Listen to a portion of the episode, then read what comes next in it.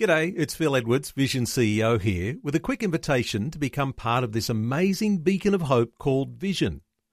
Together we can put our love into action to help people of all kinds build or rebuild their lives on the truth of God.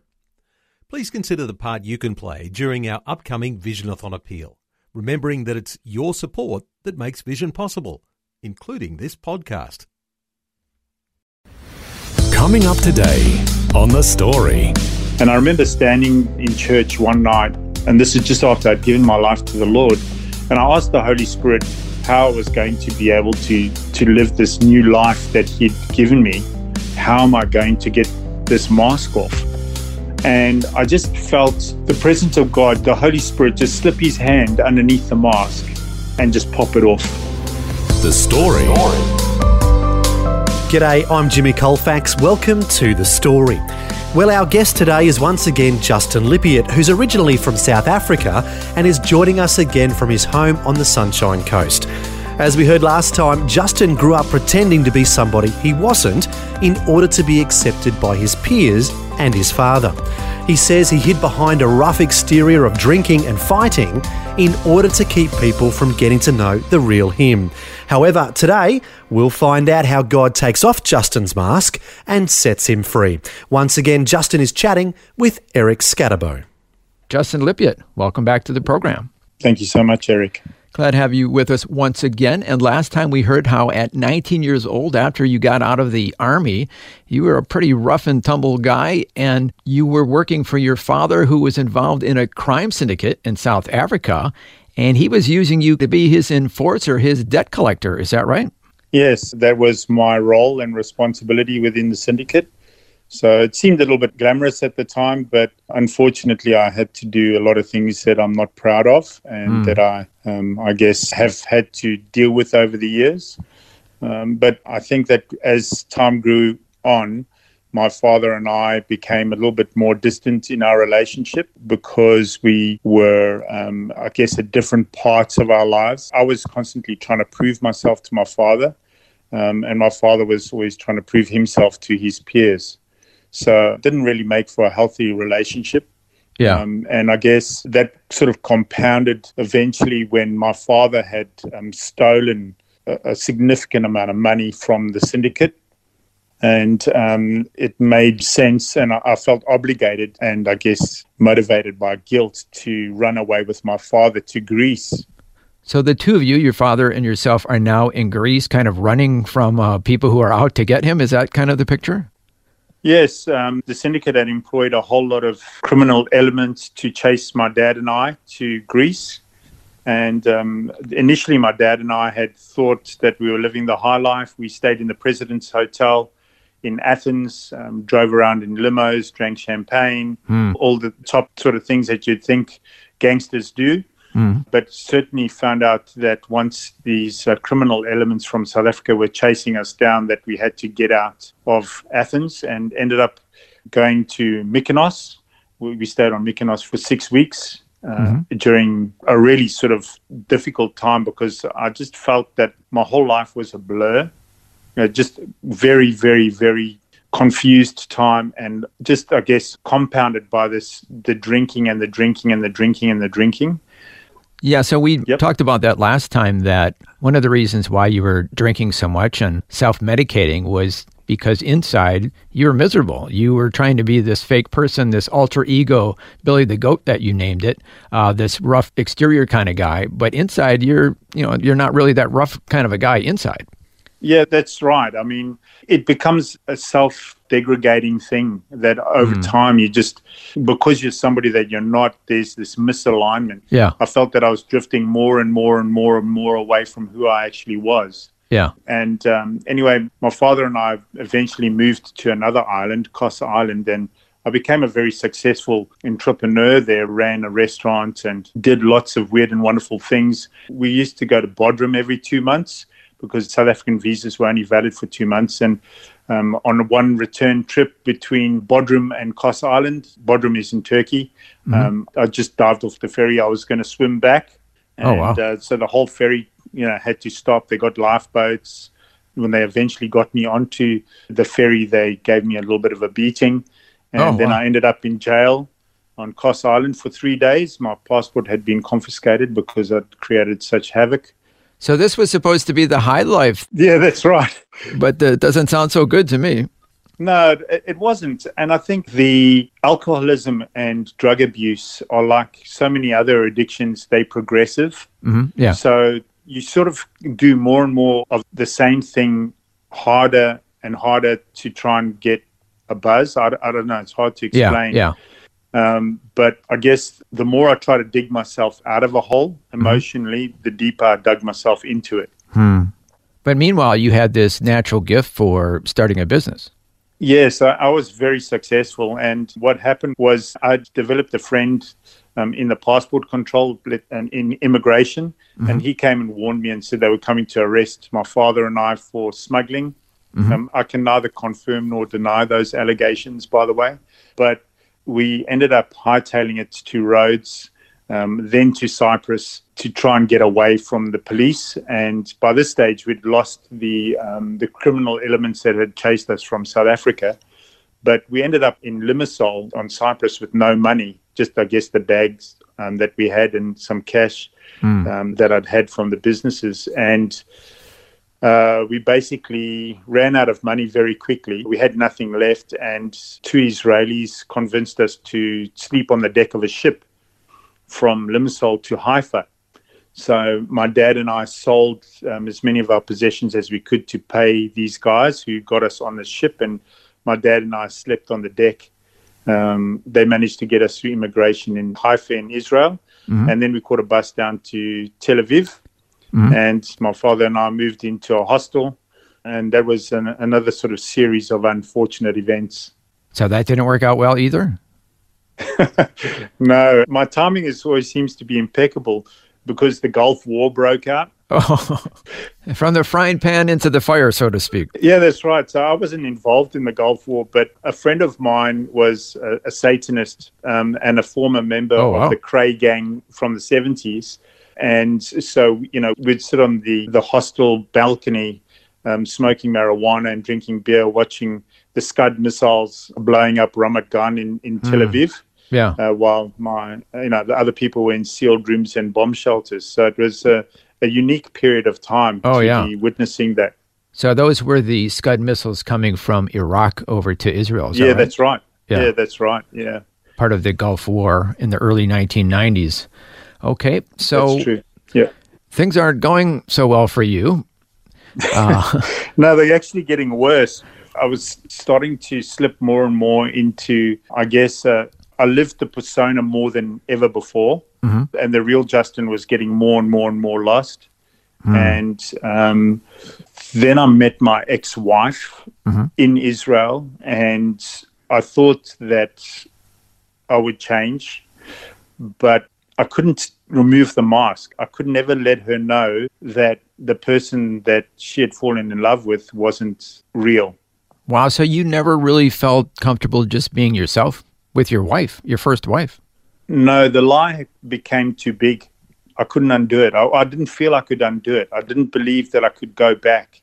And so my ex, she wasn't my wife then, but we, we left Israel and went to the UK and, and, we, and I left my father behind and we got married, and um, we were married for five years before she eventually left me and said, you know, I can't deal with your drinking and and and you know your behavior. So mm.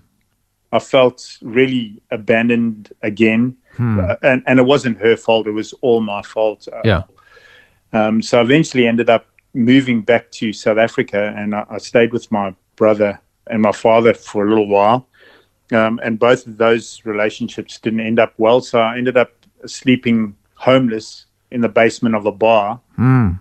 Before you continue, did anything ever come of the uh, crime syndicate guys searching for you and your father, or did that just kind of no. fizzle out? Yeah, it fizzled out. I think they just lost the resources, and we'd we'd travelled around too mm. much to be okay. able to be caught out. Um, and I think all those guys probably got arrested anyway. Mm. Yeah, I've never sort of tried to open up those doors again. You know yeah, for yeah. obvious reasons.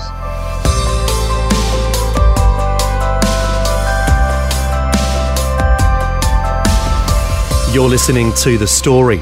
Today, Eric Scatterbo is once again chatting with Justin Lippiatt, who's originally from South Africa. As we're hearing, Justin's desperate desire to be accepted and affirmed by his dysfunctional father led him deeper and deeper into trouble and had taken a toll on his life. Meanwhile, he was still living life with a mask on, pretending to be somebody he wasn't. We'll find out what happens next in Justin's life and how God sets him free when we return. The story. If this program has highlighted something you'd like prayer for, we'd love to pray for you. Call 1 800 Pray For Me. That's 1 800 772 936. It's a free call. Or text 0401 132 888. Hi, I'm Jimmy Colfax, and this is The Story. Our guest today is once again Justin Lippiatt, who's sharing about his troubled young adult years in South Africa and other countries. At this time in his life, he was pretending to be someone he wasn't and never letting anyone know the real him. Not surprisingly, this made him more and more miserable. Now we'll find out what happened next in his life and how God eventually sets him free. So now at this point in your story, you're back in South Africa, but at a pretty low point. Yeah, that's right. I was staying in Durban. I'd, I had nothing. I had a backpack, which was everything that I owned. I had received a Dear Justin letter from my ex wife that just sent me into a spiral of depression Mm. and um, just severe drug abuse Mm-hmm. um, and, and obviously alcohol. And I slept in this basement of a bar. And the guy used to lock it at 12 midnight, and myself and four other guys used to stay in there. And I used to wet my clothes and sleep on them so that they could be ironed. Ironically, I used to um, sell insurance to low income earners during the day uh, as a You, job. you wet your clothes in order to keep them from Yeah. wrinkling? Was that it? Yeah, that's right. So, you know, you wet Huh. your clothes and then you fold them nicely and then you lay a blanket on top of them and you sleep on them. Oh, I didn't know that was possible. So that's a poor man's Yeah, way of having Ironing. non wrinkly clothes if you're going to be a businessman during the day. Yeah, that's right. Hmm. Uh, and I remember once waking up, and this is just before I managed to get out. There was one of the guys that lived in there. He had a prosthesis, a false leg. Mhm. And I remember waking up one morning with a terrible hangover, just hearing this thump, thump, thump, thump, thump, thump, thump. And, and I remember looking up, and this guy was sitting on an empty beer crate with his prosthesis in his hand, squashing cockroaches Oh, the place was infested with cockroaches. And I thought, oh, I have to try and get out of here. I think that pretty much tells us everything we needed to know about that basement. Absolutely. So that was a very low point there after the breakup of your first marriage. Yeah, I, I tried to commit suicide a couple of times. Hmm. And when I say that, I, you know, I would jump in front of cars and, and trucks and whatever. Uh, I'd try and get myself killed by, you know, people on the street or in, in you know, bad places. Uh, I just never got it right, thank God, you know. Yes. But it, it was just just a way of trying to escape where I was. At that point, you felt there was no other way? No, I didn't feel like there was any other way. I, I was completely stuck and in a downward spiral. I had nothing, nobody. And some friends of mine actually got in touch with me. I can't remember exactly how. And I ended up moving back up to Johannesburg. Mhm. And I stayed with a friend of mine. But the, the drinking never stopped and the depression never stopped. And so um, after about two years of that, I went to a bar and, and I met this lady at the bar who was absolutely phenomenal and who actually liked me. And she didn't know who I was at all. I didn't have to pretend. And so I met my current wife, Barbara, in a bar. Mhm. And as it so happened, I got divorced from my previous wife and remarried to Barbara. And Barbara and I, when we first got married, we actually got married because we thought it was the right thing to do. We, we'd been living together and she'd come to know the Lord Oh, how did that come about? she went looking for God one night while I was drinking at home, and she found a church and just gave her life to Jesus. She came back and she said, You know, I'm going to church. I've given my life to Jesus. I'm going to go to life groups. And I said, You know, well, you have to choose. It's either me or the church. Oh, wow. And uh, thank God the church won. Amen. And your wife was coming from a pretty rough background herself, is that right? Yes, that's right. Both of her parents were deceased by then. Her mum had died of emphysema and her father had been murdered. Hmm. Um, so, you know, she came from a domestic violence background hmm. and that's her story to tell. But she was a mess and we had more baggage than Qantas between the two of us. Um, Interesting so, way of putting that. yeah, we were really dysfunctional when we got mm, married. Yeah. We used to fight a lot. And, you know, Barbara went for counseling because I didn't think I needed counseling because marriage was all about fighting, wasn't it? Screaming, fighting, swearing, not talking to one another. Or, or so you thought at that time because that's what you saw. Yeah, that's right. Mm. And so the interesting thing was that I knew that I had to change. I'd sort of hit this T junction in my life. It wasn't a crossroads, it wasn't a fork in the road, it was a T junction. I, I basically crashed into it metaphorically, mm-hmm. and I had to choose. It was either Jesus or death. You know, everybody had always said to me, Justin, you'll be dead or in jail by the time you were 30. And I was 28 at the time. Hmm. And I just, I thought, oh, I'm going to give Jesus a shot. And I've mm-hmm. tried everything else. I've tried the witchcraft, I've tried the drugs, I've tried the alcohol, I've tried all the other bits and pieces. And none of it worked. And I just needed to give Jesus a shot. And I remember standing um, in church one night, and this is just after I'd given my life to the Lord. And I asked the Holy Spirit how I was going to be able to to live this new life that He'd given me. And I said, What am I going to do about Billy the goat? What am I going to do about Billy the goat? Yeah. How am I going to get this mask off. And I just felt the presence of God, the Holy Spirit, just slip his hand underneath the mask and just pop it off. And that vulnerable moment where you know that your life has changed forever, mm-hmm. but the insecure, the afraid person inside is now vulnerable to the outside world. Mm. And having to make those decisions, having to make the choices then to be Justin, to be happy with Justin. And and I guess for me it wasn't about who I was, it was about whose I was. Mm. I didn't have to be proud about me. I just had to be proud about the fact that Jesus loved me enough mm. for who I was. And he loved me just the way I was. He didn't love Billy the goat. He loved the Justin that was inside. Mm-hmm. And did you feel at this point that you could be yourself and be real to your wife and to the Lord? Yes, it was a transformational moment for me because mm-hmm. I tried after that to go back to all the people, including my ex wife, and ask for their forgiveness for the mm-hmm. things that I'd done, the things that I put them through. And not many people forgave me. Uh, it was mm. a very, very harsh lesson in forgiveness you know, the, the, release comes from me seeking forgiveness, not necessarily receiving it. Mm-hmm. And the upshot of that was that I became somebody that I'd always been, but I knew that my strength was coming from my weakness. It wasn't coming from a facade. This is the real deal. Mm-hmm. And my strength was coming from the Lord. He had made me whole, He had restored me to who I thought I could actually be. Wow, fantastic. And what about the addictions? Well, on the 1st of April 1998, um, two days after I gave my life to Jesus, I stopped drinking, I stopped taking drugs, I stopped smoking. I used to smoke 30 a day. Um, wow. And I guess my life just changed. It was very, very hard for me. I, I spent a year staying at home because I just couldn't face, I, I couldn't deal with the fact that I'd have to go into bars or into environments where people had, were drinking. I, I, couldn't do that anymore. Mm-hmm. But the Lord was really faithful and, and He just gave me the strength, He gave me the courage.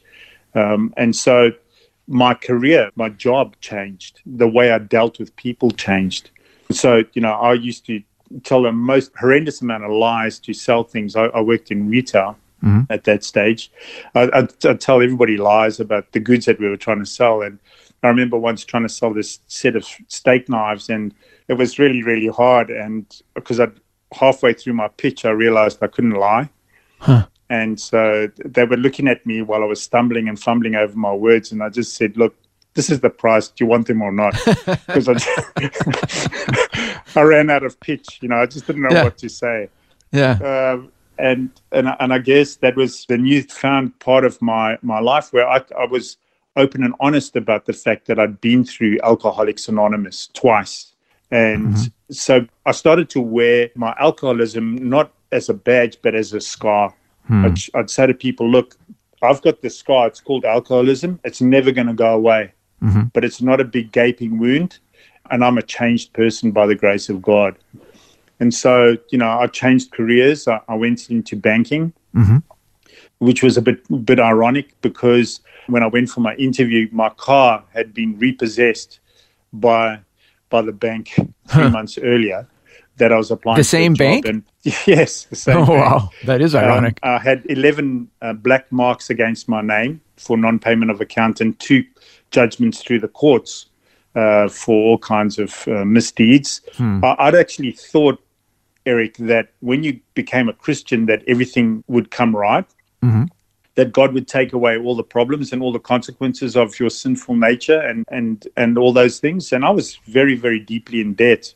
Hmm. And I I remember crying out to the Lord one night and saying to him, Lord, what am I going to do with all this debt?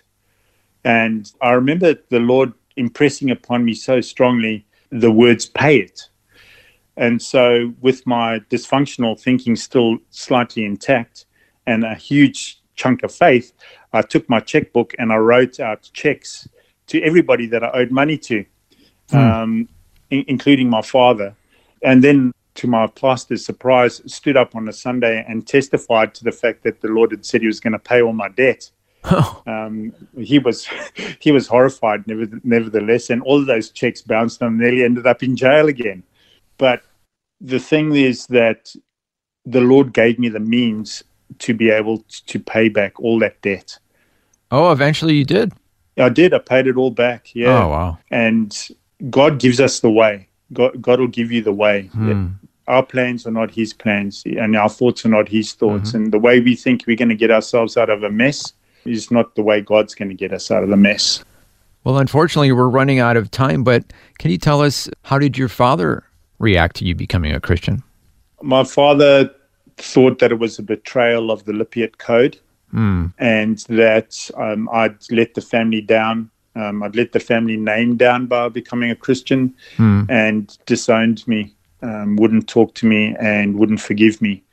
So he ended up drinking himself to death in um, the year 2000 in June. Mm. And I guess I will never have the opportunity, although I've tried many, many times, I'll never have the opportunity of receiving his forgiveness mm. for becoming the man that I believed I should have been in the first place. Mm. Well, unfortunately, we're just about out of time, but you eventually come to Australia. How did that come about? we took a, a step of faith. Uh, I remember reading Genesis chapter 12, the Abrahamic covenant with God. And Abraham hears from God that he needs to leave the country and, and his father's house and go to a land which the Lord would show him. Mm-hmm. And so we left South Africa and ended up in Australia during the global financial crisis. Uh, once again, my timing was impeccable. Oh my goodness, you do have and, impeccable timing. and um, yeah, I, I spent a, a, lot of my time in ministry in Melbourne and um, then in Sydney and in Brisbane. I had the privilege of being an armor bearer to many politicians and significant business people in Australia. Mm-hmm. I've been able to see and, and, lead parliamentarians to the Lord. Fantastic. I've, um, I've, I've, seen so many miracles in, in, in, this great Southland of the Holy Spirit. And I, I think every country in the South anywhere in the world always would claim that they're the the great southland of the Holy Spirit. But I think that God's got a special heart for Australia as far as that's concerned. Hmm. Justin Lippiatt, you've come all over the world, but the Lord had his eye on you all the way, and he finally helped you become the real Justin Lippiatt that he created you to be. Absolutely. Absolutely. Justin, thank you so much for sharing your story with us today. No problem at all. Thank you. That was Justin Lippiatt chatting with Eric Scatterbo about his life journey and how God eventually set him free from living a fake life with a mask on and never letting anyone know the real him. However, as the Bible says, the truth will set you free. And when Justin met Jesus, who's the way, the truth, and the life, his life was changed forever and the mask was taken off. Justin describes it this way. As soon as I gave myself to Jesus and accepted that my sins were forgiven, something within me happened. The mask of deception and fear that became so intertwined and so embedded in my life came off. It was as if the Holy Spirit had slipped his hand under the mask and supernaturally just popped it off. Well, how about you? Are you tired of living a fake life with a mask on and want to be set free? Are you tired of acting one way on the outside when on the inside you're miserable? God can set you free just like He did for Justin. If you'd like to pray with someone about this, our prayer line is available to you right now 1 800 pray for me. That's 1 800 772 936. We'd love to pray with you on that number 1 800 772 936. Just give us a call and you can have a chat with one of our prayer team members right now. Finally, I just want to let you know that Justin has gone on to be involved in several Christian ministries over the years and has been part of the leadership team of his church. Also, he's gone on to get two business related master's degrees and now owns his own successful business in Queensland. He certainly has come a long way from his troubled young adult years. Well, thanks for joining us for Justin Lippiatt's inspiring story. I'm Jimmy Colfax, encouraging you to share your story with someone today. Next time on The Story. Dad was in the ministry, and Dad was often in his office working, preparing sermons or counseling or seeing people. And much of that time, I remember being told to stay quiet, stay out of Dad's way. And within a couple of years, I began to feel that other people were ministered to more deeply than I was. And, you know, sometimes I just wanted to, a hug and just to be heard, and I wasn't. Kathy Scott is the author of the book The Road to Zimcasalia. Now, you may be thinking, where in the world is Zimcasalia? Well, it's actually not a country, but a combination of the many places in the world that Kathy has lived, including Zimbabwe, Kenya, South Africa, and then finally ending up here in Australia. We'll hear Kathy's international story next time. The story. Just another way Vision is connecting faith to life.